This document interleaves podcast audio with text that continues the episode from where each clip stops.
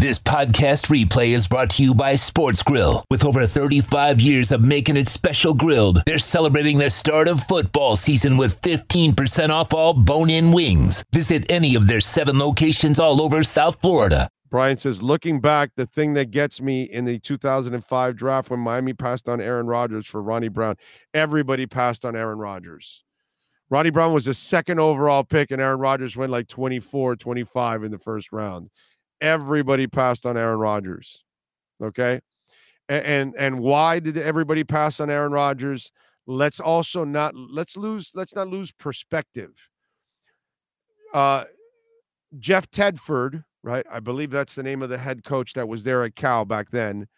Look it up for me. Is it Jeff Tedford? I want to say. Well, he had a string of failed Cal quarterbacks that kept coming out. And so Aaron got the label of the other soft Cal quarterbacks, Kyle Boller. Um, God, there was another guy. There was a like a run on on quarterbacks from Cal, and they were they were busting and busting and busting. So Aaron Rodgers was kind of being labeled that. And I got to tell you that a lot of people, even in the in the NFL, they didn't have a high opinion of Aaron Rodgers. They thought he was also a product of the system. Okay. And and so they they he ended up getting that label. I remember David Canter. David Canter is an agent. He lives in town and he is the agent for X, by the way, and many other Dolphins over the years, and maybe a couple of other current Dolphins that I'm kind of uh, brain farting on right now. But I remember this. Um, Aaron Rodgers came down to a workout in the Orange Bowl. Okay.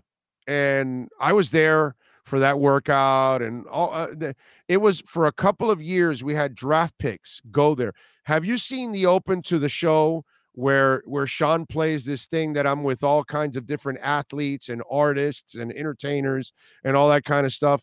One of them is Greg Olsen, who was on last night.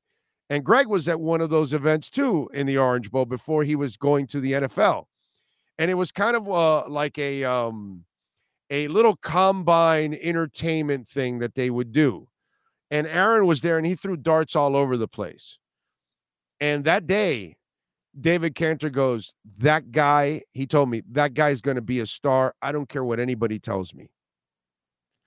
David Canter was one of the few people that offseason, scouts, general managers, personnel directors, media, out of all the people we would talk to, David Canter was one of the very, very minute people in fact, he's the only one that told me, I don't care what anybody tells me, that guy is going to be a star.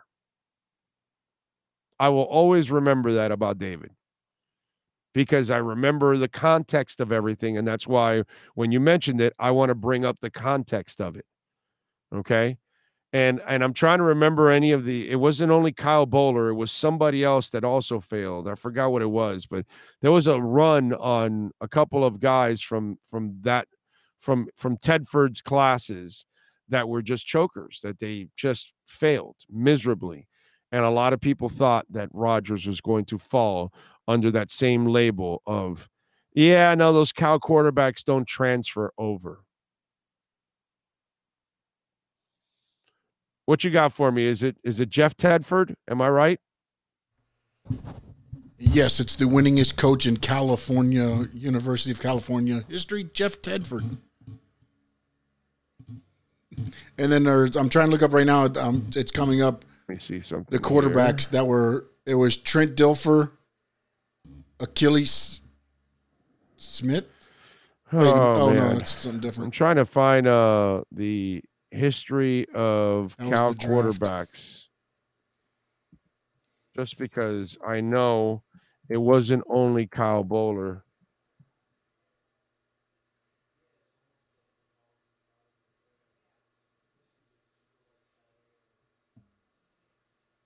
Okay, here we go. List of Bears starting quarterbacks. Here we go. where are we at now? Aaron Rodgers, Kyle Boller before him,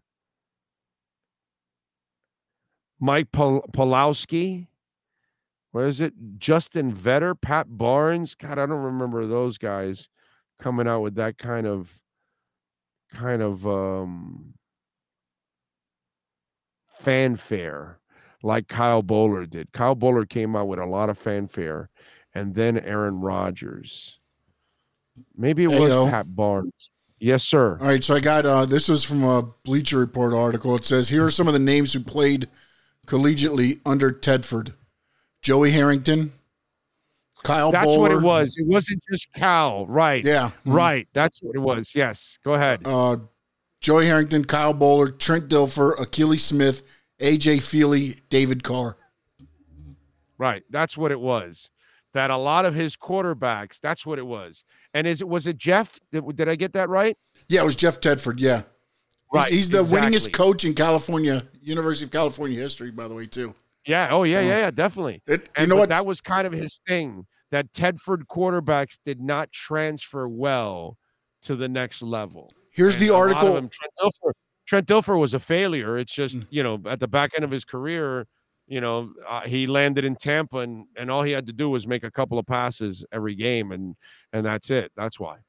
the the main the story is called Aaron Rodgers will flop just like every other Tedford product. That was the name of the There story. go. There you go. Context. Exactly. I remember it, bro. I remember it all. I remember all of this like it was yesterday. You know, that's why I had to add context to it, you know, about Aaron Rodgers because I remember when he came out, it was a whole Tedford thing. It, he, he was held against, you know, people underestimated him because of Ted. And it wasn't his fault. Or Jeff, I'm sorry, because of Jeff Tedford. So yeah. So there you go. Told you. I uh, you know, I I don't have Omar Kelly memory.